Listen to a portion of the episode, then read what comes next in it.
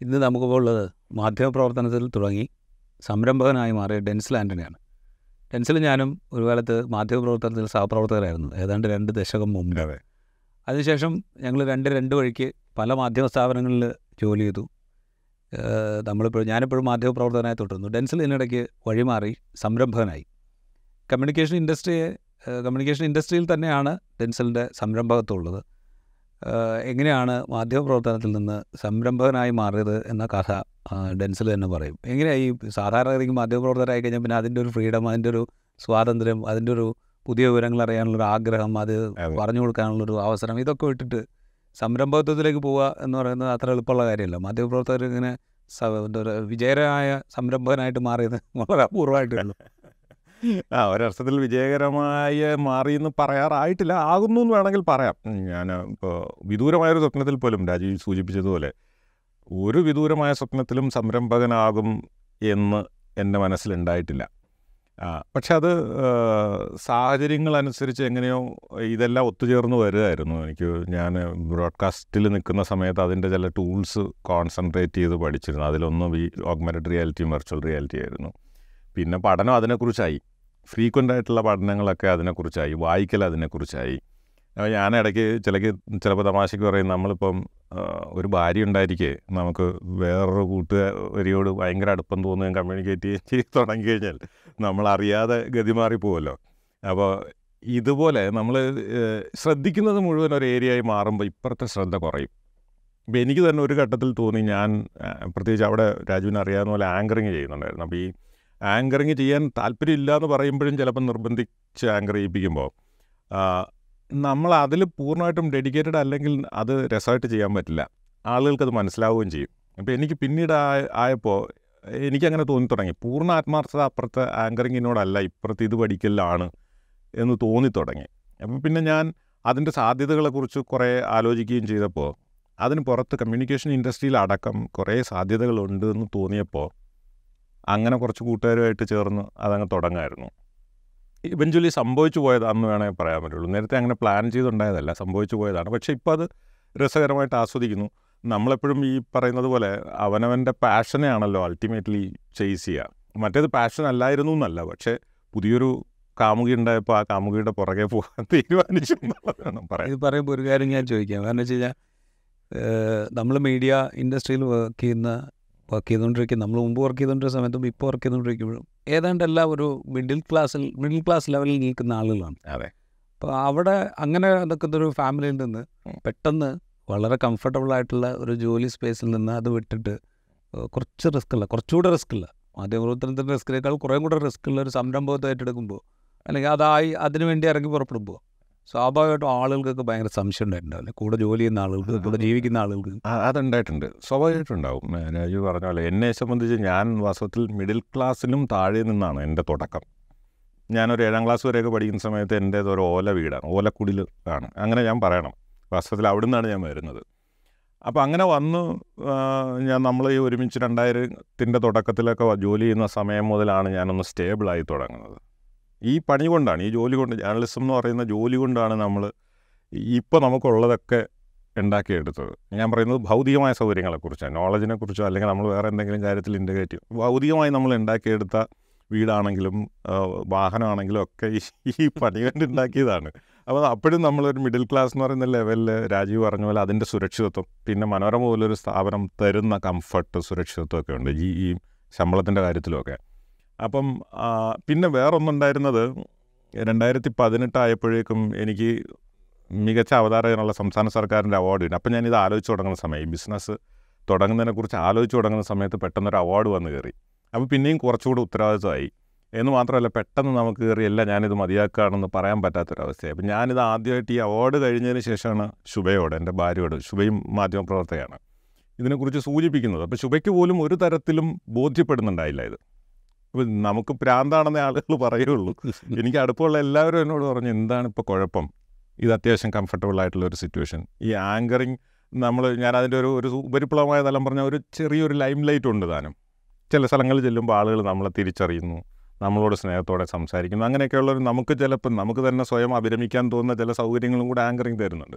അപ്പോൾ ഇതൊക്കെ ഉണ്ടായിരിക്കെ സേഫ് ആയിട്ടുള്ള ഒരു വരുമാനം ഉണ്ടായിരിക്കെ ഒരു കാലത്തും മനോരമയിൽ സാലറി മുടങ്ങില്ല എല്ലാവർക്കും. അപ്പോൾ അതൊക്കെ ഉണ്ടായിരിക്കും എന്തിനാണിത് എന്ന ചോദ്യം എല്ലാ തലങ്ങളിൽ നിന്നും ഉണ്ടായിട്ടുണ്ട്. എന്റെ വീട്ടിൽ നിന്ന് ഭാര്യയുടെ ഭാര്യയുടെ അടുത്തുനിന്നോ ചേട്ടന്റെ അടുത്തുനിന്നോ അനിയന്റെ അടുത്തുനിന്നോ ഒക്കെ ഉണ്ടായിട്ടുണ്ട്. സുഹൃത്തുക്കളുടെ നിന്നെല്ലാം ഉണ്ടായിട്ടുണ്ട്. പക്ഷേ ഞാൻ നേരത്തെ സൂചിപ്പിച്ചതിൽ ഒരു ഘട്ടം എത്തിയപ്പോൾ എനിക്ക് ചെയ്യാനുള്ള കുറച്ച് ഏരിയ അപ്പുറത്തുണ്ട് എന്നുള്ള ഒരു ഭയങ്കര പാഷനേറ്റ് ആയിട്ടുള്ള ഒരു തോന്നൽ ഉണ്ടായി വന്നു. ഈ മെറ്റവേഴ്സ് എന്നൊക്കെ രൂപപ്പെട്ടു വരുന്ന അത്. ഈ വെർച്വൽ റിയാലിറ്റിയുടെയും ഓഗ്മെന്റഡ് റിയാലിറ്റിയുടെയും ഒരു തുടർച്ച എന്നുള്ള മട്ടിൽ.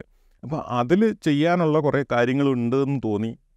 അതിൽ ആ സമയത്ത് നമ്മളിപ്പോൾ ഒരു ചിലപ്പോൾ നമ്മളൊരു ഒരു ഒരു സംരംഭകത്വം എന്ന് പറയുന്നത് വാസ്തവത്തിൽ ഒരു ഗ്യാപ്പിനെ നമ്മൾ അല്ലെങ്കിൽ ഒരു പ്രോബ്ലത്തെ നമ്മൾ സൊല്യൂഷൻ കൊണ്ട് അഡ്രസ്സ് ചെയ്യുമ്പോഴോ അല്ലെങ്കിൽ ഒരു ഗ്യാപ്പിനെ നമുക്ക് ഫിൽ ചെയ്യാൻ പറ്റുമ്പോഴൊക്കെയാണ് അവിടെ ഫില്ല് ചെയ്യാൻ പറ്റിയ കുറച്ച് ഗ്യാപ്പ് ഉണ്ട്. അതിനകത്ത് ഞാൻ എനിക്ക് കുറച്ച് സ്ട്രെങ്ത് ഉണ്ട് എന്നുള്ളൊരു ഒരർത്ഥത്തിൽ പറഞ്ഞാൽ ഇത്തിരി അതിര് കടന്ന ആത്മവിശ്വാസം ഉണ്ടായിരുന്നു അതും കൊണ്ട് ഇറങ്ങിയതാണ്.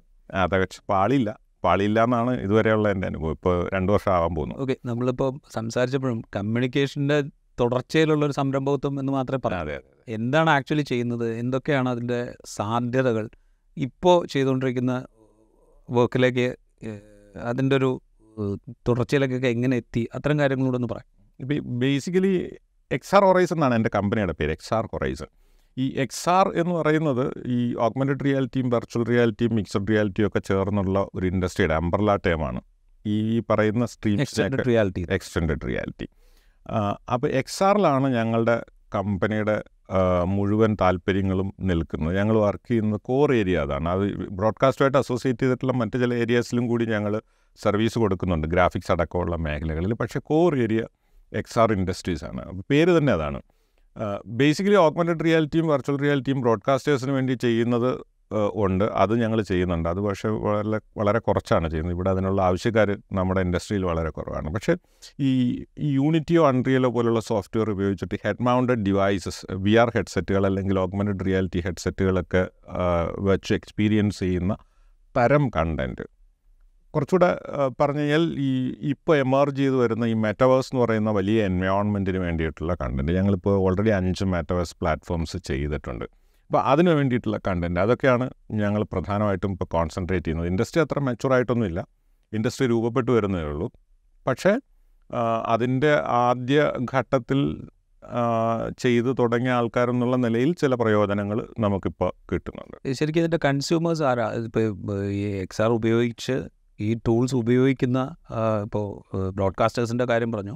ബ്രോഡ്കാസ്റ്റിംഗ് ലെവലിൽ ഇപ്പോൾ നമുക്കറിയാം എന്തൊക്കെയാണ് നടന്നുകൊണ്ടിരിക്കുന്നത്. കേരളത്തിന്റെ ടെലിവിഷൻ സ്ക്രീനിൽ എന്തൊക്കെയാണ് എ ആർ വി ആർ ഏരിയയിൽ നടന്നുകൊണ്ടിരിക്കുന്നത് നമുക്കറിയാം. അതിന് പുറത്ത് ആരാണ് ഇതിന്റെ ഈ കമ്മോഡിറ്റിയുടെ ആളുകൾ അത് ഉപയോഗിക്കാൻ ഉദ്ദേശിക്കുന്ന ആളുകൾ ആരൊക്കെയാണ് ആരൊക്കെയാണ് ഇപ്പോൾ വാസ്തവത്തിൽ വലിയ തോതിലുള്ള ഒരു കൺസ്യൂമർ സ്പേസ് ഇതിൽ ആയി തുടങ്ങുന്നതേ ഉള്ളൂ ആയിട്ടില്ല. എന്താണ് നമ്മുടെ ടാർഗറ്റ് ഓഡിയൻസ് എന്ന് വെച്ച് കഴിഞ്ഞാൽ ഒന്ന് വലിയ വലിയ ഏരിയാസിലൊക്കെ ഇത് അതിന്റെ ആപ്ലിക്കേഷൻസ് ഉണ്ട് എഡ്യൂക്കേഷനുണ്ട് ഹെൽത്തിലുണ്ട് സ്പേസിലുണ്ട് എല്ലാ സയൻസ് മേഖലകളിലും നമുക്കിതിനെ ഇതിന് ആപ്ലിക്കേഷൻ ഉണ്ട്. എക്സ്പീരിയൻസ് ചെയ്യാവുന്ന എല്ലാ മേഖലകളിലും ഉണ്ട്. ഇപ്പോൾ ഒരു ഉദാഹരണം പറഞ്ഞു കഴിഞ്ഞാൽ ഇന്റർനെറ്റിന്റെ ഒരു അടുത്ത ജനറേഷൻ എന്നാണ് മെറ്റവേഴ്സിനെ തന്നെ വിശേഷിപ്പിക്കുന്നത്. എന്ന് പറഞ്ഞു കഴിഞ്ഞാൽ ഒരു ഇപ്പോൾ നമ്മൾ ടു ഡി എക്സ്പീരിയൻസ് ആണ് ഇന്റർനെറ്റിനെ കുറിച്ച് ഇന്റർനെറ്റ് നമ്മൾ എക്സ്പീരിയൻസ് ചെയ്യുന്നത് ടു ഡിയിലാണ് നാളെ ഈ എക്സ്പീരിയൻസ് ത്രീ ഡിയിലായി മാറുകയാണ് അപ്പോൾ ഈ ത്രീ ഡിയിലായി മാറുന്ന ഒരു കണക്റ്റഡ് നെറ്റ്വർക്ക്സ് അതാണ് മെറ്റവേഴ്സ് എന്ന് പറയുന്നത്. എന്ന് പറഞ്ഞാൽ ഒരു ഞാൻ പെട്ടെന്നൊരു ഉദാഹരണം പറഞ്ഞു കഴിഞ്ഞാൽ ഇപ്പം ഐ എസ് ആർ പോലുള്ള ഒരു ഏജൻസിക്കോ അല്ലെങ്കിൽ നാസ പോലുള്ള ഒരു ഏജൻസിക്കോ ഇപ്പോൾ വെബ്സൈറ്റ് ഉള്ളതുപോലെ നാളെ അവരുടെ ഒരു മെറ്റവേഴ്സിലെ പ്ലാറ്റ്ഫോം ഉണ്ടാകാം ആ പ്ലാറ്റ്ഫോമിൽ ചെല്ലുന്ന ഒരാൾക്ക് ഇവരുടെ മുമ്പ് ഉപയോഗിച്ചിരുന്ന സ്പേസ് ലോഞ്ച് വെഹിക്കിൾസ് വേണമെങ്കിൽ കാണാം. അതല്ലെങ്കിൽ വേറൊരു എക്സ്പീരിയൻസ് പറഞ്ഞു കഴിഞ്ഞാൽ അവർ അതിന്റെ ഇന്റർനാഷണൽ സ്പേസ് സ്റ്റേഷനിൽ വേണമെങ്കിൽ ഒരു യൂസർക്ക് അവിടെ നിൽക്കുന്നത് പോലെ വേണമെങ്കിൽ ഫീൽ ചെയ്യാം. ഇപ്പോൾ ഈ ഇലോൺ മസ്കിന്റെയൊക്കെ സ്പേസ് എക്സ് ദൗത്യങ്ങളുണ്ടല്ലോ. അവിടുന്ന് ആളുകളെ ബഹിരാകാശത്തേക്ക് കൊണ്ട് അതിന് വെർച്വലി നമുക്ക് കൊണ്ടുപോകാം രാജുവിന് എനിക്ക് വേണമെങ്കിൽ ഈ ഡിവൈസ് തന്നിട്ട് ഒരു വെർച്വൽ ട്രാവൽ സ്പേസിലേക്ക് പോകുന്ന പോലെ എക്സ്പീരിയൻസ് ചെയ്യിപ്പിക്കാം. ഇതൊക്കെ പ്രൊവൈഡ് ചെയ്യുന്ന സ്ഥലങ്ങളായിട്ട് കൂടി വെബ്സൈറ്റുകൾക്ക് പാരലായിട്ട് അല്ലെങ്കിൽ വെബ്സൈറ്റുകളേക്കാൾ വലിയ അനുഭവങ്ങൾ നൽകുന്ന ഒരു സ്പേസ് ആയിട്ട് മെറ്റവേഴ്സ് മാറും. എന്ന് പറയുമ്പോൾ ഈ ഐ എസ് ആർ പോലെയുള്ള സ്ഥാപനങ്ങളാകട്ടെ ഒരു യൂണിവേഴ്സിറ്റി ആയിക്കോട്ടെ ഒരു ഹോസ്പിറ്റൽ ആയിക്കോട്ടെ ഇവർക്കൊക്കെ മെറ്റവേഴ്സിൽ ഇടങ്ങളുണ്ടാകും. ആ മെറ്റവേഴ്സ് ഇടങ്ങളിൽ ഒരു യൂസർ എത്തുമ്പോൾ ആ യൂസർക്ക് അവരുടെ സ്പേസിന്റെ ഒരു three D three sixty degree experience കിട്ടും. അതാണ് അതിന്റെ പോസിബിലിറ്റി. എനിക്ക് കുറച്ചുകൂടെ ഒരു ഒരു ഞാനൊരു സിമ്പിൾ കാര്യം ചോദ്യം പറഞ്ഞു കഴിഞ്ഞാൽ ഇപ്പോൾ നമ്മൾ സൗരയൂഥത്തെക്കുറിച്ച് പഠിക്കുന്നു. അതായത് ഇപ്പോൾ ഒരു സ്കൂൾ വിദ്യാർത്ഥി സൗരയൂഥത്തെക്കുറിച്ച് പഠിക്കുന്നു. നമ്മൾ സാധാരണ പറഞ്ഞാൽ ഞാനും ഡെൻസിലൊക്കെ പഠിച്ചിരുന്ന കാലത്ത് ഒരു ചിത്രം ഒരു ബ്ലാക്ക് ആൻഡ് വൈറ്റ് ചിത്രം നമുക്ക് കാണിച്ചു തരും. എന്നിട്ട് നമ്മൾ ടീച്ചർ വിശദീകരിക്കും. ഇങ്ങനെ ഇങ്ങനെയൊക്കെയാണ് സൗരയോധം എന്ന് പറയുന്നത് വിശദീകരിക്കും. ഇത് വേണമെങ്കിൽ ഒരു വിദ്യാർത്ഥിക്ക് സൗരയോധത്തിലേക്ക് നടന്നു കയറി അവിടെ എന്താണ് എന്നുള്ളത് നേരിട്ട് കാണുന്ന വിധത്തിൽ ഇതിനെ ഡിസൈൻ ചെയ്യാൻ സാധിക്കും. അതാണ് ഇതിന്റെ ഒരു ഒരു അങ്ങനെ അങ്ങനെ. അത് എക്സാക്ട്ലി അത് തന്നെയാണ്. എന്ന് പറഞ്ഞു കഴിഞ്ഞാൽ ഇപ്പോൾ നമുക്ക് ചന്ദ്രനിൽ വേണമെങ്കിൽ പോകാം ഒരു കുട്ടിക്ക്. ഏതെങ്കിലും ഒരു പ്ലാനറ്റ് പഠിക്കണമെങ്കിൽ ആ പ്ലാനറ്റ് ചന്ദ്രനിൽ വേണമെങ്കിൽ പോകാമെന്ന് പറഞ്ഞാൽ വെർച്വലി പോകാം വെർച്വലായിട്ട് നമ്മൾ ക്രിയേറ്റ് ചെയ്ത എൻവയോൺമെന്റിൽ അതിലേക്ക് പോകാം അവിടെ നിന്ന് നമ്മളിപ്പോൾ എഡ്യൂക്കേഷന് വേണ്ടിയിട്ടാണ് നമ്മളിപ്പോൾ ഇത് ഉപയോഗിക്കുന്നതെങ്കിൽ ഈ പറയുന്ന ഓരോ ഗ്രാഫിക്കൽ ഇതെല്ലാം ഗ്രാഫിക്കലി ക്രിയേറ്റ് ചെയ്ത സ്പേസസ് ആണെങ്കിൽ ഗ്രാഫിക്കലി അല്ലാതെ വീഡിയോ വെച്ചും ത്രീ സിക്സ്റ്റി ഡിഗ്രി വീഡിയോ ഉപയോഗിച്ചിട്ടും നമുക്ക് സ്പേസസ് ഉണ്ടാക്കാം. പക്ഷേ ഈ ഗ്രാഫിക്കലി ക്രിയേറ്റ് ചെയ്ത സ്പേസസിൽ നിന്ന് നമുക്ക് അവർക്ക് ആവശ്യമായിട്ടുള്ള തരത്തിൽ ഇൻപുട്സ് ഇൻഫർമേഷൻസിന്റെ ഇൻപുട്സ് കൊടുക്കാനും കൂടി പറ്റും. എൻഗേജിങ് ആയിട്ടുള്ള ഇമേഴ്സീവ് ആയിട്ടുള്ള എഡ്യൂക്കേഷണൽ എക്സ്പീരിയൻസ് എന്ന് വേണമെങ്കിൽ അതിനെക്കുറിച്ച് പറയാം. നമുക്കിപ്പോൾ സാധാരണ രീതിയിൽ നേരിട്ട് സാധ്യമല്ലാത്ത എവിടെയും കുട്ടിയെ കൊണ്ടുപോകും. ഒരു വോൾക്കാനെ കുറിച്ച് പഠിപ്പിക്കുമ്പോഴും രാജീവ് പറഞ്ഞ പോലെ നമുക്കിപ്പം പടം കാണിച്ച് പഠിപ്പിക്കാനേ പറ്റുള്ളൂ. പക്ഷേ ഇതിലൊരു പോസിബിലിറ്റി എന്ന് വെച്ചാൽ വോൾക്കാനോടെ ഉള്ളിൽ വേണമെങ്കിൽ നമുക്ക് കുട്ടിയെ കൊണ്ടുപോകാം. അവൻ സ്ട്രക്ചർ മനസ്സിലാക്കാം. അതിൽ നിന്ന് ഈ ലാവ പുറത്തേക്ക് പോകുന്ന വെന്റുകളെ കുറിച്ചൊക്കെ പഠിക്കണമെങ്കിൽ അത് കണ്ട് തന്നെ പഠിക്കാം അപ്പോൾ അതാണ് അതിന്റെ പോസിബിലിറ്റി മെറ്റാവേഴ്സിനെ കുറിച്ച് പറഞ്ഞു. അതിന്റെ ഒരു ഏകദേശ രൂപം ഇപ്പോൾ ഡെൻസിൽ സംസാരിച്ചപ്പോൾ പറഞ്ഞു. അത് കുറച്ചുകൂടെ ഒന്ന് വിശദീകരിച്ച് പറയാമോ? കാരണം ഈ മെറ്റാവേഴ്സ് ഒരു പുതിയ നെക്സ്റ്റ് ജനറേഷനാണ്. ഇന്റർനെറ്റ് കഴിഞ്ഞിട്ടുള്ള ഒരു ജനറേഷനിലേക്ക് പോവുകയാണ് നമ്മൾ അല്ലെങ്കിൽ ഇന്റർനെറ്റിന്റെ ഒരു എക്സ്റ്റെൻഡഡ് ജനറേഷനിലേക്ക് പോവുകയാണ് നമ്മൾ മെറ്റാവേഴ്സ് അതിനെക്കുറിച്ച് കുറച്ചുകൂടെ ഒന്ന് വിശദീകരിച്ച് പറയാൻ പറ്റും. അപ്പോൾ ഒന്ന് എന്ന് പറഞ്ഞു കഴിഞ്ഞാൽ മെറ്റാവേഴ്സ് അതിന്റെ ഒരു area augmented reality virtual reality mixed reality ആണ്. എന്ന് പറഞ്ഞാൽ അതിന്റെ ഡിസൈൻ പാർട്ടിന്റെയും അതിന്റെ എക്സ്പീരിയൻസ് പാർട്ടിന്റെയും ഒരു ഏരിയ ഇതാണ്. അതിന് സമാന്തരമായിട്ട് ഇതിനെ നിയന്ത്രിക്കുന്ന അതിന്റെ ഒരു ഒരു ഏറ്റവും കോറായിട്ടുള്ള നമുക്ക് വേണമെങ്കിൽ സിര എന്ന് പറയാവുന്ന രീതിയിൽ ബ്ലോക്ക് ചെയിൻ ടെക്നോളജി ഇതിൽ ഇന്റഗ്രേറ്റഡ് ആണ്. നമ്മളിപ്പോൾ എപ്പോഴും സംസാരിക്കുന്ന ആർട്ടിഫിഷ്യൽ ഇന്റലിജൻസ് ന്റെ ഒരുപാട് ആപ്ലിക്കേഷൻസ് ഇതിലുണ്ട്. ഇതെല്ലാം ചേർന്ന് സമഗ്രമായിട്ടുള്ള ഇപ്പോൾ ഒരുപാട് ടെക്നോളജികളുടെ ഒരു ഒരു ഒരു ഏകോപനം ഇതിനുള്ളിലേക്ക് വരുന്നുണ്ട്. ബ്ലോക്ക് ചെയിൻ ഫോർ എക്സാമ്പിൾ നമ്മളിപ്പോൾ ഈ ഒരു ഒരു കാര്യം ഇതിനകത്ത് പറയാനുള്ളത് ഈ മെറ്റവേഴ്സ് വരുന്നു എന്ന് പറയുമ്പോൾ സമാന്തരമായ ഒരു എക്കണോമിയും സമാന്തരമായ ഒരു വ്യവസ്ഥയും ഇതിനോടൊപ്പം വരുന്നുണ്ട്. എന്ന് പറഞ്ഞു കഴിഞ്ഞാൽ ട്രാൻസാക്ഷൻസ് വലിയ തോതിൽ ഇതിനുള്ളിൽ നടക്കുന്നുണ്ട്. ഇപ്പം നമുക്കറിയുന്നില്ല എന്നേ ഉള്ളൂ. ഇതിൽ ബ്ലോക്ക് ചെയിൻ ബേസ്ഡ് ആയിട്ടുള്ള കറൻസികളിൽ ക്രിപ്റ്റോ കറൻസികളിൽ എൻഗേജ് ചെയ്യുന്ന ഒന്നും വേണ്ട ഒരു വെറുതെ ഒരു ഗെയിം കളിക്കാൻ വേണ്ടിയിട്ട് ആ ഗെയിമിന്റെ അസറ്റ്സ് വാങ്ങിക്കാൻ വേണ്ടിയിട്ട് ക്രിപ്റ്റോയിൽ ട്രാൻസാക്ഷൻ നടത്തുന്ന കുട്ടികൾ കേരളത്തിലുണ്ട്. ഇവിടെ അത് ലീഗൽ അല്ലെങ്കിൽ പോലും. ഞാൻ പറഞ്ഞു വരുന്നത് എന്താണെന്ന് പറഞ്ഞു കഴിഞ്ഞാൽ സമാന്തരമായിട്ട് അങ്ങനെ ഒരു ഒരു ഒരു എക്കണോമി കൂടി രൂപപ്പെടുന്നുണ്ടെന്നുള്ളതാണ് ഗവൺമെന്റുകൾക്ക് ഇത് അഡ്രസ്സ് ചെയ്യാതിരിക്കാൻ പറ്റത്തില്ല. ഇപ്പോൾ ക്രിപ്റ്റോ ഇവിടെ നിയമവിധേയമല്ലെങ്കിലും ഭാവിയിൽ അത് അഡ്രസ്സ് ചെയ്യാതിരിക്കാൻ പറ്റില്ല. ഇപ്പോൾ ഈ ടെക്നോളജിയിൽ നിൽക്കുന്ന ഈ ഈ സ്പിയറിൽ നിന്ന് വർക്ക് ചെയ്യുന്ന ഞങ്ങളെപ്പോലുള്ളവർക്ക് തോന്നുന്നു ഇത് അംഗീകരിക്കലാണ് ഏറ്റവും എളുപ്പം. ഇതിന് ലീഗലാക്കുകയാണ് ഏറ്റവും എളുപ്പം. ക്രിപ്റ്റോ ആണെങ്കിലും ബ്ലോക്ക് ചെയിൻ ആണെങ്കിലും ബ്ലോക്ക് ചെയിൻ ബേസ്ഡ് ആണ്. ഇപ്പോൾ നോൺ ഫഞ്ചിബിൾ ടോക്കൺസ് എന്ന് പറയും മെറ്റവേഴ്സിനുള്ളിൽ അസറ്റുകൾ ഇപ്പം ഞാനൊരു പടം വരയ്ക്കുന്നു. രാജീവ് ഒരു പാട്ട് മ്യൂസിക് കമ്പോസ് ചെയ്യുന്ന ആളാണ്. ഇപ്പം നമ്മൾ ഉണ്ടാക്കിയ ഈ അസറ്റിനെ നോൺ ഫഞ്ചിബിൾ ടോക്കണായിട്ടും ഈ മെറ്റവേഴ്സിന്റെ എൻവയോൺമെന്റിൽ നമ്മൾ സെയിലിന് വെക്കുന്നു അല്ലെങ്കിൽ എക്സിബിഷന് വെക്കുന്നു എന്ന് പറയാം. അപ്പോൾ എന്റെ ഞാൻ വരച്ച പടം ഒരു നൂറോ ആയിരമോ പേര് ഡൗൺലോഡ് ചെയ്താലും ഓണർഷിപ്പ് എന്റെ പേരിൽ തന്നെ എൻക്രിപ്റ്റഡ് ആയിരിക്കും. എനിക്ക് വേണമെങ്കിൽ അത് രാജീവിന് ഒരു അമ്പത് ഡോളറിനോ അല്ലെങ്കിൽ ക്രിപ്റ്റോയിലെ ഒരു ഏതെങ്കിലും ഒരു കറൻസിയിൽ മെറ്റവേഴ്സിൽ പോപ്പുലറായിട്ടുള്ള മാന എന്നൊക്കെ പറയുന്ന പലതരം കറൻസികളുണ്ട്. അപ്പോൾ ഏതെങ്കിലും ഒരു കറൻസിയിൽ ഇത്തീരിയത്തിൽ ഞാനത് വിൽക്കുന്നു. വിറ്റ് കഴിഞ്ഞാൽ പിന്നെ വാങ്ങിയവരുടെയൊക്കെ ഓണർഷിപ്പിൽ അവരുടെ ഡോക്യുമെന്റിൽ എൻ എഫ് ടി പ്രോ അസറ്റ്സിൽ രാജീവിന്റെ ഓണർഷിപ്പ് ആയിട്ട് മാറും. എന്ന് പറയുമ്പോൾ ഇത് നേരത്തെ ഉണ്ടായിരുന്നതിനേക്കാൾ ഇന്റർനെറ്റിനേക്കാൾ കുറച്ചും കൂടെ സെക്യൂർ ആയിട്ടുള്ള ട്രാൻസാക്ഷൻസും എൻഗേജ്മെന്റ്സും ആണ് മെറ്റവേഴ്സ് പ്ലാറ്റ്ഫോമിൽ നടക്കാൻ പോകുന്നതെന്നാണ് എനിക്ക് തോന്നിയിട്ടുള്ളത്. അപകടങ്ങളും ചുഴികളും ഒക്കെ വേറെ ഉണ്ട് അത് വേറെ. പക്ഷേ ഈ ഞാൻ പറഞ്ഞു വരുന്നത് മെറ്റവേഴ്സ് എന്ന് പറയുന്നത് സമാന്തരമായി ഇപ്പോൾ ഉള്ള ഇന്റർനെറ്റിനേക്കാൾ അതിനേക്കാൾ സാധ്യതകളുള്ള സാങ്കേതികമായ ശേഷിയുള്ള ഒരു വലിയ ലോകമാണ് രൂപപ്പെട്ടു വരുന്നത്. അതിനകത്ത് ഈ പറയുന്ന പുതിയ ടെക്നോളജികളെല്ലാം ഇന്റഗ്രേറ്റഡ് ആണ്. രണ്ട് നമ്മളതിനെ പൊളിറ്റിക്കലി കണ്ടാൽ ഒരു ഒരു സമാന്തര വ്യവസ്ഥ അവിടെ രൂപപ്പെടുന്നുണ്ട്. അതിനെ പൊളിറ്റിക്കലി ഇന്റർപ്രറ്റ് ചെയ്യുന്ന ധാരാളം ചർച്ചകൾ സമാന്തര വ്യവസ്ഥ എന്ന് പറയുമ്പോൾ സമാന്തരമായ ഒരു എക്കണോമിക് വ്യവസ്ഥ മാത്രമല്ല സമാന്തരമായ ഒരു സോഷ്യൽ വ്യവസ്ഥ കൂടി അതിനകത്ത് ഉണ്ട്. ഉണ്ടാവും. ഉണ്ട്. ഉണ്ട്. ഇതിന് നമ്മൾ കാണേണ്ടത് നമ്മൾ ഒരു ഒരു കാലത്ത് ഈ വെബ് വെബ് ടു പോയിന്റ് വരുന്ന സമയത്ത് സോഷ്യൽ മീഡിയയുടെ എമർജൻസ് വലിയ തോതിൽ എന്ന് വെച്ചാൽ സോഷ്യൽ മീഡിയ പോപ്പുലർ ആവുന്ന സമയത്ത് ആളുകൾ അതിൽ എൻഗേജ് ചെയ്യും ആ എൻഗേജ്മെന്റ് നമ്മുടെ പൊതുജനാഭിപ്രായത്തെയും പൊതുജീവിതത്തെയും ഒക്കെ എന്തിനു മാധ്യമങ്ങളെപ്പോലും മാധ്യമങ്ങൾ ഏറ്റവും കൂടുതൽ ഇപ്പോൾ ഓഡിറ്റ് ചെയ്യപ്പെടുന്നത് സോഷ്യൽ മീഡിയയിലാണ്. പൊതുവ്യവസ്ഥയെ എങ്ങനെ സോഷ്യൽ മീഡിയ സ്വാധീനിച്ചോ അതിനേക്കാൾ വലുതായി ഇവിടെ ഈ മെറ്റവേഴ്സ് പോലെയുള്ള വ്യവസ്ഥകൾ രൂപപ്പെടുന്ന വ്യവസ്ഥകൾ നമ്മുടെ സാധാരണ ജീവിതത്തെ സ്വാധീനിക്കും. നമ്മൾ എത്രത്തോളം ഇതിനോട് ഇതിന്റെ ഒരു സാധ്യതകളെക്കുറിച്ച് ഇതിന്റെ ഒരു പുതിയ ഡെവലപ്മെന്റ്സിനെ കുറിച്ച് എത്രത്തോളം നമ്മൾ അവെയർ ആയിട്ടുണ്ട് നമ്മളുടെ society especially society as well as government awareness വളരെ കുറവാണ്. ഇപ്പം ഞങ്ങളെപ്പോലെ ഇതിനകത്ത് തുടങ്ങുന്ന ആളുകൾക്കുള്ള ഒരു ചാലഞ്ച് അതാണ്. ഇപ്പം ഞങ്ങൾ നടത്തുന്ന ഒരു ശ്രമം. ഇപ്പോൾ ഞാൻ ഏതാണ്ട് ഇപ്പോൾ ഇത് ഈ സ്ഥാപനം തുടങ്ങി ഈ കഴിഞ്ഞ വർഷം ഏതാണ്ട് ഒരു ഇരുപതോളം കോളേജുകളിൽ കോളേജുകൾ എന്ന് പറഞ്ഞു കഴിഞ്ഞാൽ എഞ്ചിനീയറിംഗ് കോളേജുകൾ എനിക്ക് വാസ്തവത്തിൽ എഞ്ചിനീയറിംഗിൽ ബാക്ക്ഗ്രൗണ്ട് ഇല്ലാത്ത ആളാണെന്ന് ഓർക്കണം. ഇപ്പം ഞാൻ എന്റെ ഡെവലപ്പേഴ്സിനെയും കൂട്ടി പല സ്ഥലങ്ങളിൽ ഇരുപതോളം എഞ്ചിനീയറിംഗ് കോളേജുകളിൽ വർക്ക്ഷോപ്പുകൾ നടത്തിയിട്ടുണ്ട്.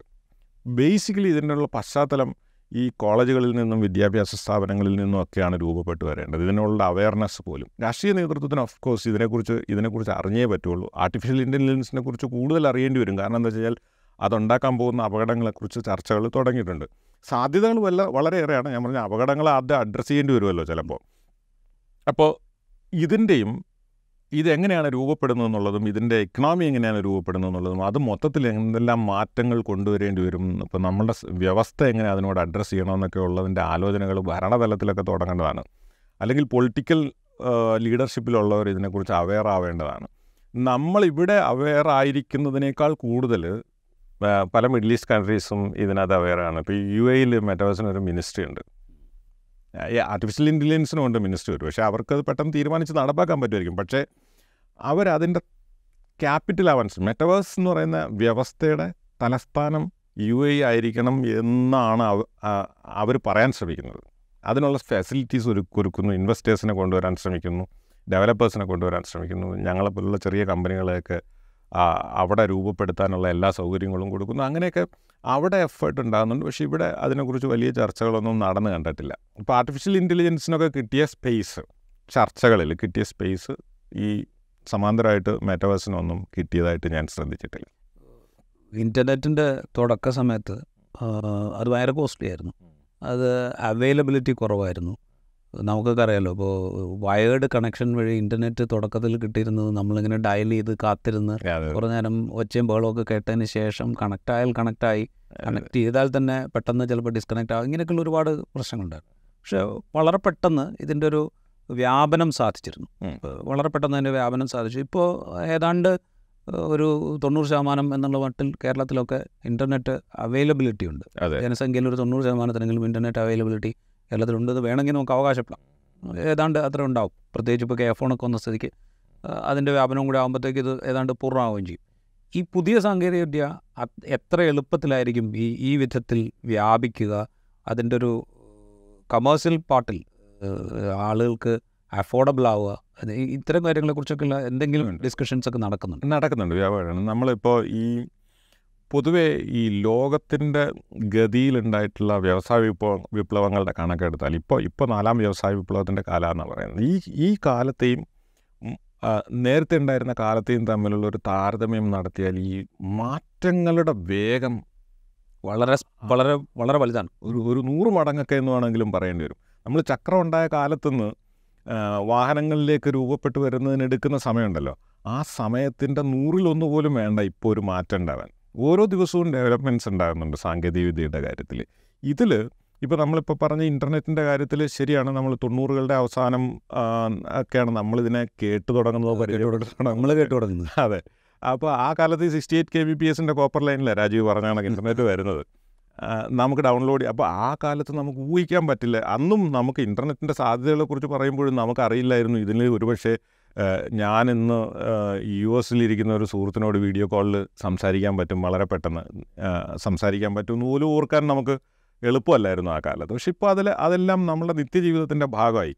എന്ന് മാത്രമല്ല കമ്പ്യൂട്ടർ നമ്മൾ കൊണ്ടു നടക്കണം. നമ്മുടെ കയ്യിലിരിക്കുന്ന ഫോൺ ഒരു കമ്പ്യൂട്ടറായി മാറി. അതിനകത്ത് ഇന്റർനെറ്റും അതിലെ ഡാറ്റയുടെ സ്പീഡും വലിയ തോതിൽ കൂടി. ഇപ്പോൾ ഇതെല്ലാം നമ്മൾ കൊണ്ടു നടക്കുന്ന നമ്മുടെ ജീവിതത്തിന്റെ ഭാഗമായി എന്ന് പറയുന്ന പോലെ അടുത്ത രാജീവ് ചോദിച്ച ചോദ്യത്തിന്റെ ഉത്തരം പറയുകയാണെങ്കിൽ എന്റെ ഒരു പ്രതീക്ഷ അടുത്ത അഞ്ച് വർഷം മുതൽ ഒരു അഞ്ച് വർഷം എടുക്കും ഈ ഇൻഡസ്ട്രി മെറ്റവേഴ്സ് പോലുള്ള ഒരു ഇൻഡസ്ട്രി ഒന്ന് ഒരു ബേസിക് ലെവലിലേക്ക് ആളുകൾ ഉപയോഗിക്കാൻ പറ്റുന്ന ലെവലിലേക്ക് പോപ്പുലർ ആവാൻ. പോപ്പുലർ ആവാൻ എത്തുന്ന ആ സമയം മുതൽ ആ അഞ്ച് വർഷം മുതൽ ഒരു പത്ത് വർഷം മുമ്പ് കഴിയുമ്പോഴേക്കും ഇത് നമ്മളിപ്പോൾ എങ്ങനെ ഇന്റർനെറ്റ് നമ്മുടെ ജീവിതത്തിന്റെ ഭാഗമാണോ അതുപോലെ ആവും. എന്ന് പറഞ്ഞാൽ അതിൽ കാതലായിട്ടുള്ളൊരു മാറ്റം വരാൻ പോകുന്നത് നമ്മളിപ്പോൾ ഉപയോഗിക്കുന്ന സ്മാർട്ട് ഫോണുകൾ ആവും ഈ ഡിവൈസുകൾ കുറച്ചും കൂടെ ആവും ഇപ്പം ഇപ്പം നമ്മൾ ഉപയോഗിക്കുന്ന വി ആർ ഡിവൈസുകളൊക്കെ കുറച്ചും കൂടെ ഹെവിയാണ്. അത് എനിക്ക് ഞാനിപ്പോൾ ഉപയോഗിക്കുന്ന കണ്ണട പോലെയുള്ള വളരെ തിന്നായിട്ടുള്ള വേറബിളായിട്ടുള്ള ഡിവൈസായിട്ട് മാറും. അത് കോസ്റ്റ് എഫക്റ്റീവായിട്ട് മാറും. ഇതിന് നമ്മൾ ഉപയോഗിക്കുന്ന ഈ സ്മാർട്ട് ഫോണിന്റെ എല്ലാ കേപ്പബിലിറ്റീസും ഒരു കമ്പ്യൂട്ടറിന്റെ കേപ്പബിലിറ്റിയും അതുകൂടാതെ ഈ ത്രീ സിക്സ്റ്റി ഡിഗ്രിയും ത്രീ ഡിയും ഒക്കെ പെട്ടെന്ന് ഫീൽ ചെയ്യാനും പറ്റുന്ന തരത്തിലുള്ള കേപ്പബിലിറ്റീസ് ഉണ്ടാവും. വാസ്തവത്തിൽ കമ്പ്യൂട്ടർ വേണ്ടി വരില്ല എന്നുള്ളതാണ് നമുക്ക് വർക്ക് ചെയ്യാൻ. എന്ന് പറഞ്ഞു കഴിഞ്ഞാൽ ഞാൻ അതിന്റെ ഇപ്പോൾ രാജു ശ്രദ്ധിച്ചിട്ടുണ്ടെന്ന് അറിയില്ല ആപ്പിളിന്റെ വിഷൻ പ്രോ എന്ന് പറയുന്ന പുതിയ മിക്സഡ് റിയാലിറ്റി ഡിവൈസ് വരുമ്പോൾ അതിന്റെ പ്രൊമോഷണൽ വീഡിയോയിലൊക്കെ അതാണ് ഏറ്റവും ഈ അടുത്ത കാലത്ത് പോപ്പുലറായ ഇതുമായിട്ട് ബന്ധപ്പെട്ടൊരു വീഡിയോ അതിനകത്ത് നമ്മൾ സ്ക്രീൻ നമ്മൾ വെർച്വൽ ഒരു സ്ക്രീൻ ഇവിടെ അങ്ങ് ഫോം ചെയ്യുകയാണ്. ഞാനൊരു കമ്പ്യൂട്ടറിൽ വർക്ക് ചെയ്യുന്നുണ്ട്. ഒരു വെർച്വൽ സ്ക്രീൻ ഇവിടെ അങ്ങ് ഫോം ചെയ്യുകയാണ്. എനിക്കത് എത്ര വലുപ്പത്തിലേക്ക് വേണമെങ്കിലും സ്കെയിൽ ചെയ്യാം ആ സ്ക്രീൻ എനിക്ക് ടൈപ്പ് ചെയ്യാൻ വെർച്വൽ ആയിട്ടുള്ള ഒരു കീബോർഡ് ഞാൻ ക്രിയേറ്റ് ചെയ്യണം. അതിനകത്ത് ടൈപ്പ് ചെയ്യാം. ഞങ്ങൾ തന്നെ ഉണ്ടാക്കിയ ഒരു ആപ്ലിക്കേഷനിൽ വെർച്വൽ കീബോർഡ് ഉണ്ട്. നമുക്ക് ചുമ്മാ ഫിംഗർ ടച്ച് ചെയ്ത് ഞാൻ സെൻസ് ചെയ്ത് നമുക്ക് സാധാരണ ടൈപ്പ് ചെയ്യുന്നത് പോലെ വരും. കമ്പ്യൂട്ടർ തന്നെ ഫിസിക്കലി ആവശ്യ ഫിസി ഒരു ഫിസിക്കലായിട്ടുള്ള കമ്പ്യൂട്ടർ ആവശ്യമില്ലാത്ത സ്ഥലത്തേക്കാണ് നമ്മൾ എത്തുന്നത്. മൊബൈൽ ഫോൺ ആവശ്യമില്ലാത്ത സ്ഥലത്തേക്കാണ് എത്തുന്നത്. ഞാനും രാജീവും നാളെ ഞാൻ യു എയിലെ ഏതെങ്കിലും ഒരു സ്ഥലത്തോ രാജീവ് യു എസിലെ ഒരു സ്ഥലത്തോ ഇരിക്കുകയാണെങ്കിൽ നമുക്ക് ഇപ്പോൾ ഇരിക്കും നടത്തുന്നത് പോലെ വെർച്വലി ഇന്റർവ്യൂസ് നടത്താം. എന്റെയും രാജീവിന്റെയും അവതാറുകൾ ഉപയോഗിച്ചിട്ട്. അങ്ങനെയാണ് മാറാൻ പോകുന്നത്. അതൊരു പത്ത് വർഷം എടുക്കുന്നതാണ് എന്റെ ഒരു പ്രതീക്ഷ. പോസിബിളാണിപ്പോൾ എന്ന് പറഞ്ഞാൽ ഫ്യൂച്ചറിസ്റ്റിക് എന്ന് പറയുമ്പോൾ ഇതെല്ലാം പോസിബിളാണ് പക്ഷെ അത് പോപ്പുലർ ആവാനും ആളുകൾ വ്യാപകമായിട്ട് ഉപയോഗിക്കാനും ഒരു പത്ത് വർഷം വരെയുള്ള സമയമെടുക്കും. കേരളത്തിൽ ഇതിന്റെ ഒരു ബിസിനസ് സാധ്യത അതുകൂടെ കാണണമല്ലോ നമ്മളിപ്പോൾ പറയുന്നത് ഇപ്പോൾ കുറേ അത് അവെയറായി വരുന്നേ ഉള്ളൂ. ക്ലയൻസിന്റെ എണ്ണം കുറച്ച് കുറവാണ്. ഇത് വ്യാപകമായി ഉപയോഗിക്കാൻ സാധ്യതയുള്ള ഇപ്പോൾ നേരത്തെ പറഞ്ഞ ഒരു എഡ്യൂക്കേഷൻ ഹെൽത്ത് ഇത്തരം ഏരിയകളിൽ വലിയ സാധ്യതയാണ് ഇതിലുള്ളത്. അതെ അതെ. അത് ഉപയോഗപ്പെടുത്താൻ പാകത്തിനുള്ള ഒരു എന്താ പറയുക എന്തെങ്കിലും ഒരു റിസർച്ച് അല്ലെങ്കിൽ എന്തെങ്കിലും ഒരു പോളിസി ഫോർമേഷൻ ഇതിനെക്കുറിച്ചൊക്കെയുള്ള എന്തെങ്കിലും ചർച്ചകൾ ഏതെങ്കിലും തലങ്ങളിൽ നടക്കുന്നുണ്ടോ? അങ്ങനെയില്ല. ഈ ഇതിന് ടെക്നോ ടെക്നോളജിയിൽ ഇടപെടുന്ന ആളുകളിൽ മാത്രമേ അങ്ങനെ ഒരു ചർച്ച നിൽക്കുന്നുള്ളൂ. അതിന് മുകളിലേക്ക് അത് പോയിട്ടില്ല. പൊളിറ്റിക്കലി ഒന്നും ഉണ്ടായിട്ടില്ല. നമ്മളുടെ എക്സിക്യൂട്ടീവിന്റെ ഭാഗത്തു നിന്നൊന്നും അങ്ങനത്തെ ഒരു ഇനിഷ്യേറ്റീവ് ഉണ്ടായതായിട്ട് വലിയ കാര്യമായിട്ടുള്ള ഇനിഷ്യേറ്റീവ് ഉണ്ടായതായിട്ട് അറിയില്ല. വല്ലപ്പോഴും ഒരുപക്ഷെ കേരള സ്റ്റാർട്ടപ്പ് മിഷന്റെയോ ഐ ടി മിഷന്റെയൊക്കെ നേതൃത്വത്തിൽ നടക്കുന്ന വല്ല ചർച്ചകളൊക്കെ അത് തന്നെ മെറ്റവേഴ്സിലേക്കൊന്നും വലിയ കാര്യമായിട്ട് അധികം തൊട്ടിട്ടില്ല. അപ്പം അത് ഇനിയും ഉണ്ടാകേണ്ടിയിരിക്കുന്നു എന്നാണ് എനിക്ക് തോന്നുന്നത് അത്തരത്തിലുള്ള ഇതിന്റെ സാധ്യതകൾ എങ്ങനെ പക്ഷേ അതേസമയം ഇൻഡിവിജ്വൽ ഇപ്പം ഞങ്ങൾ തന്നെ ഞങ്ങളൊരു ചെറിയ കമ്പനിയാണ്. പക്ഷേ ഞങ്ങളുടെ യഥാർത്ഥ പ്ലാൻ എഡ്യൂക്കേഷൻ ആവശ്യമായ നമ്മുടെ സിലബസിനനുസരിച്ച് കുറച്ചും കൂടെ ഇമേഴ്സീവ് ആയിട്ടുള്ള ഇത്തരം കണ്ടന്റ് കുട്ടിയെ കൊണ്ട് നിർത്തി ഈ ഇങ്ങനെ ഒരു മേസീവായി ഇമോസീവായിട്ടുള്ളൊരു എക്സ്പീരിയൻസ് കൊടുത്ത് പഠിപ്പിക്കാൻ. എന്ന് പറയുമ്പോൾ ഇത് ഞാൻ ഈ എക്സ്പീരിയൻസിന് വേണ്ടി മാത്രമല്ല കേട്ടോ. വാസ്തവത്തിൽ ഇതെന്താ സംഭവിക്കാന്ന് പറഞ്ഞു കഴിഞ്ഞാൽ വിഷ്വലൈസ് ചെയ്ത കണ്ടന്റ് നിങ്ങൾ നമ്മൾ എത്ര സാധാരണ പറഞ്ഞു പഠിപ്പിക്കുന്ന ഒരു കണ്ടന്റിനേക്കാൾ വിഷ്വലൈസ് ചെയ്ത ഒരു കണ്ടന്റ് അവൻ എന്നും ഓർത്തിരിക്കും. നിങ്ങളൊരു പക്ഷേ ഈ കാപ്പാട് ബീച്ച് കാണാൻ പോവുകയാണെങ്കിൽ കാപ്പാട് ബീച്ചിന്റെ ഉള്ളിൽ ഒരു കുട്ടി അതിന്റെ അതിന്റെ മണൽത്തരികളിൽ ചവിട്ടി അവൻ നിന്ന് കഴിഞ്ഞാൽ അവന്റെ മനസ്സിലാതെ എല്ലാ കാലത്തും ഞാൻ കാപ്പാട് ബീച്ചിൽ പോയത് ഓർമ്മയുണ്ട് എന്ന് പറയുന്നത് പോലെ ഞാൻ ഈജിപ്തിലെ പിരമിഡുകളെ കുറിച്ച് പഠിപ്പിക്കുന്ന ഒരു കുട്ടിയെ പിരമിഡിന്റെ ഉള്ളിൽ കൊണ്ടു നിർത്തി അവനെ പഠിപ്പിച്ചു കഴിഞ്ഞാൽ അവൻ ഈ പിരമിഡ് ഓർമ്മയുണ്ടാവും. അതിന്റെ കഥ അങ്ങനെ പറഞ്ഞു കൊടുത്തു കഴിഞ്ഞാൽ അവന്റെ മനസ്സിലുണ്ടാവും. അപ്പോൾ അതാണ് എന്റെ പോസിബിലിറ്റി അപ്പോൾ അത് ചെയ്യാനാണ് ഞങ്ങൾ ശ്രമിക്കുന്നത്. അപ്പോൾ ഞങ്ങൾ അങ്ങനെ ഇനിഷ്യേറ്റീവ് എടുക്കുന്ന കമ്പനികളുണ്ട്. ചെറിയ ചെറിയ കമ്പനികളുണ്ട്. ഒരു കൺസോൾട്ടേറ്റഡ് എഫേർട്ട് ഇക്കാര്യത്തിൽ ഉണ്ടായിട്ടില്ല ചുരുക്കി പറഞ്ഞാൽ നമ്മൾ ഈ അധികം വൈകാതെ നമ്മളുടെ ഇപ്പോൾ ഇപ്പോഴാണ് നമ്മൾ സ്മാർട്ട് ക്ലാസ് റൂമുകളെ കുറിച്ച് ഇപ്പോൾ ഈ കഴിഞ്ഞൊരു അഞ്ചോ ആറോ കൊല്ലമായിട്ടാണ് നമ്മൾ സ്മാർട്ട് ക്ലാസ് റൂമുകളെ കുറിച്ച് സംസാരിക്കുകയും അതിലൊരു വലിയ ചേഞ്ച് വരുത്താൻ ശ്രമിക്കുകയും കുറേ സ്കൂളുകൾ സർക്കാർ സ്കൂളുകൾ തന്നെ ഭൗതിക മാറ്റ സൗകര്യങ്ങളിൽ മാറ്റം വരുത്തിക്കൊണ്ട് സ്മാർട്ട് ക്ലാസ് റൂംസ് ഒക്കെ ഉൾപ്പെടുത്തുകയൊക്കെ ചെയ്തു. ഒരു അഞ്ചു കൊല്ലം കഴിയുമ്പോഴത്തേക്കും ഈ സ്മാർട്ട് ക്ലാസ് റൂം എന്നുള്ളത് മാറിയിട്ട് വേറെ ഏതോ ലെവലിലുള്ള ഒരു ക്ലാസ് റൂം ആവശ്യമായ ഒരവസ്ഥയിലേക്ക് വരും. സ്മാർട്ടസ്റ്റ് ക്ലാസ് റൂം എന്നൊക്കെ പറയേണ്ടി വരും ഒരു പക്ഷേ ഇതിനെ. സ്വാഭാവികമായിട്ടും. അതെന്ന് വെച്ചാൽ നമ്മൾ ഇനിയിപ്പോൾ ഈ ഞാൻ നേരത്തെ പറഞ്ഞ പോലെ ഇനിയിപ്പോൾ ഈ ഉണ്ടായിക്കൊണ്ടിരിക്കുന്ന മാറ്റങ്ങളുടെ വേഗം അതിവേഗത്തിലാണ് അതിദ്രുത മാറ്റങ്ങളാണ് ഇതിനകത്ത് ഓരോ ദിവസവും ഉണ്ടാകുന്നത്. ഓരോ ദിവസവും ഈ ടെക്നോളജിയിൽ ഡെവലപ്മെന്റ് ഉണ്ടാകുന്നത്. ഇപ്പോൾ ഇതിൽ ഞാൻ അവതാറുകളെക്കുറിച്ച് പറഞ്ഞല്ലോ എന്റെയും രാജീവിന്റെയും അവതാറുകളുണ്ടാകും രണ്ടറ്റത്തും ചിലപ്പോൾ സംസാരിക്കാൻ. ഒരു കോൺഫറൻസിങ്ങിൽ ഇത് ഉപയോഗിക്കും. ഞാൻ ലുലു ഫിനാൻഷ്യൽ ഹോൾഡിങ്സ് എന്ന് പറയുന്ന അബുദാബി ബേസ്ഡ് ഒരു കമ്പനിക്ക് വേണ്ടിയിട്ട് എന്റെ കമ്പനി ഒരു കോൺഫറൻസിങ് സൊല്യൂഷൻ ചെയ്തിട്ടുണ്ട്. അപ്പോൾ അതിലും ഇങ്ങനെയാണ്. മൾട്ടിപ്പിൾ ലൊക്കേഷൻസിൽ നിന്ന് ഫിസിക്കലി നമുക്ക് പെട്ടെന്ന് എത്താൻ പറ്റാത്ത നമ്മളിപ്പോൾ ഈ സൂം മീറ്റിംഗ് എന്നൊക്കെ പറയുന്നതിന്റെ ഒരു three D three sixty degree experience ആണ്. ഇപ്പോൾ പല സ്ഥലങ്ങളിൽ നിന്നുള്ള ആളുകൾ ഒരുമിച്ചിരിക്കുന്നു സംസാരിക്കുന്നു. അപ്പോൾ അവിടെ ഇപ്പോൾ ഉണ്ടായിക്കൊണ്ടിരിക്കുന്ന ഡെവലപ്മെന്റ്സ് ഒക്കെ ഈ അവതാറുകളെ കുറച്ചും കൂടെ നമ്മുടെ സ്വഭാവത്തിലേക്കും നമ്മുടെ മുഖത്തിലേക്കും നമ്മുടെ രൂപത്തിലേക്കും ഒക്കെ കൊണ്ടുവരുന്ന തരത്തിലുള്ള എഫേർട്ടുകൾ ധാരാളം ഉണ്ടാകുന്നുണ്ട്. എൻ ഞാൻ ഇവിടെ ഇരുന്ന് ഫിസിക്കലി കണ്ണ് ബ്ലിങ്ക് ചെയ്താൽ ഈ ഡിവൈസ് വെച്ചിട്ട് ഞാൻ സംസാരിക്കുമ്പോൾ ഫിസിക്കലി കണ്ണ് ബ്ലിങ്ക് ചെയ്താൽ എന്റെ ഈ കോൺഫറൻസിലിരിക്കുന്ന എന്റെ അവതാർ കണ്ണ് ബ്ലിങ്ക് ചെയ്യും. ഞാൻ ചിരിച്ചാൽ എന്റെ ചിരി ട്രാക്ക് ചെയ്തിട്ട് ചിരി സെൻസ് ചെയ്തിട്ട് ആ എന്റെ അവതാർ ചിരിക്കും. കൈയെടുത്താൽ കൈയുടെ എല്ലാ കൈയുടെ ഓരോ വിരലിന്റെയും മോഷൻ അത് ട്രാക്ക് ചെയ്തിട്ട് അവിടെ റിഫ്ലക്റ്റ് ചെയ്യും.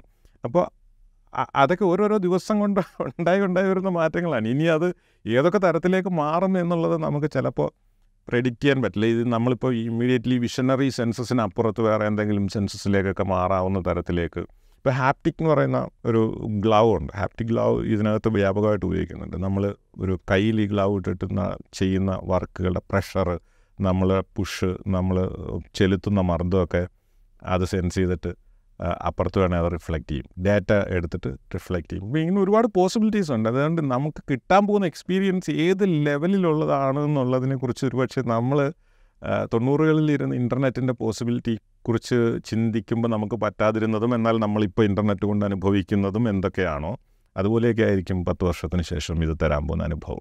ഇത് സ്വാഭാവികമായിട്ടും എല്ലാ സംഗതികളും ഉപയോഗിക്കുന്നത് പോലെ തന്നെ ദുരുപയോഗിക്കാനുള്ള സാധ്യതയും വളരെ കൂടുതലാണ്. ഉണ്ട്. ഇതിപ്പോൾ നമ്മൾ ബെറ്റാവേഴ്സിന്റെ ഒരു ശൈശവദശയിലാണ് നമ്മൾ എന്ന് വേണേൽ പറയാം. ശൈശവദശ ആയോ എന്ന് പോലും സംശയമാണ് ഡെൻസിന്റെ സംസാരം കേൾക്കും. അപ്പോൾ പോലും ഇത് ദുരുപയോഗം ചെയ്യാനുള്ളൊരു സാധ്യത കൂടെ നമ്മളുടെ പരിഗണനയിൽ വരണ്ടേ?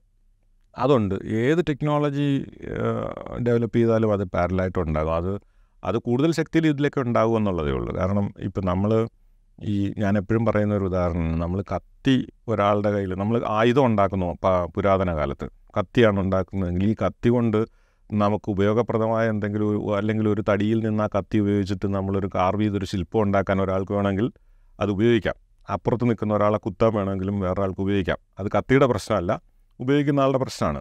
അപ്പം ഇത് ഇതേ അവസ്ഥ ഇതിലുണ്ട്. കാരണം നമ്മളുടെ ഈ അഭിരുചികളെ നമ്മളുടെ ആപ്റ്റിറ്റ്യൂഡുകളെയൊക്കെ അനുസരിച്ച് നമുക്ക് എങ്ങനെ ഏത് എക്സ്ട്രീം വരെ പോവാം.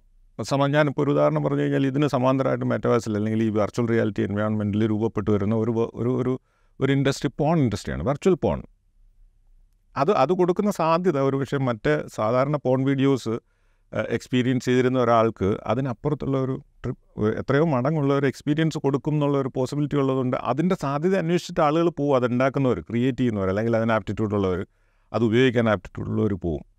ഇതൊരു സൈഡിലുണ്ട് പക്ഷേ അതിലേക്ക് പോകണോ നമ്മൾ അതിന് അതിന് പകരം മെഡിസ് ഒരു മെഡിക്കൽ ആപ്ലിക്കേഷനിൽ ഉപയോഗിക്കണോ? അല്ലെങ്കിൽ എഡ്യൂക്കേഷന്റെ തലത്ത് ഉപയോഗിക്കണോ എന്നുള്ളത് നമ്മുടേതാണ്. രാജീവ് പറഞ്ഞ ഒരു കാര്യം ശരിയാണ്. ഈ ആർട്ടിഫിഷ്യൽ ഇന്റലിജൻസിന്റെ കൂടി വരവോടുകൂടി ഈ നെഗറ്റീവ് സൈഡ്സിൽ പോസിറ്റീവ് സൈഡ്സ് എത്രത്തോളം നമ്മളെ ഇത് സ്ട്രെങ്തൻ ചെയ്യുമോ അത്രത്തോളം അപകടങ്ങളും ഇത് പോസ് ചെയ്യുന്നുണ്ട്.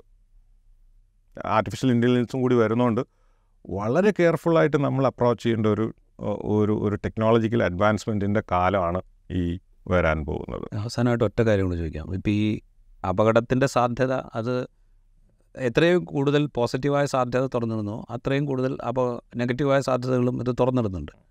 സ്വാഭാവികമായിട്ടും ഇപ്പോൾ നമ്മളുടെ ഒരു സിസ്റ്റത്തിന്റെ ഒരു രീതി അനുസരിച്ച് എന്തെങ്കിലും ഒരു അപകടം വന്നു കഴിഞ്ഞതിന് ശേഷമാണ് നമ്മൾ ഈ അപകടത്തിന്റെ കാരണത്തെക്കുറിച്ചും അതിനെ നിയന്ത്രിക്കേണ്ടതിന്റെ ആവശ്യകതയെക്കുറിച്ചും അതെങ്ങനെ ഗുണപ്രദമായിട്ട് ഉപയോഗിക്കാം എന്നുള്ളതിനെക്കുറിച്ച് ബോധവൽക്കരിക്കുന്നതിന്റെ കാര്യത്തെക്കുറിച്ചൊക്കെ നമ്മൾ സംസാരിക്കുക. അതെ അതെ.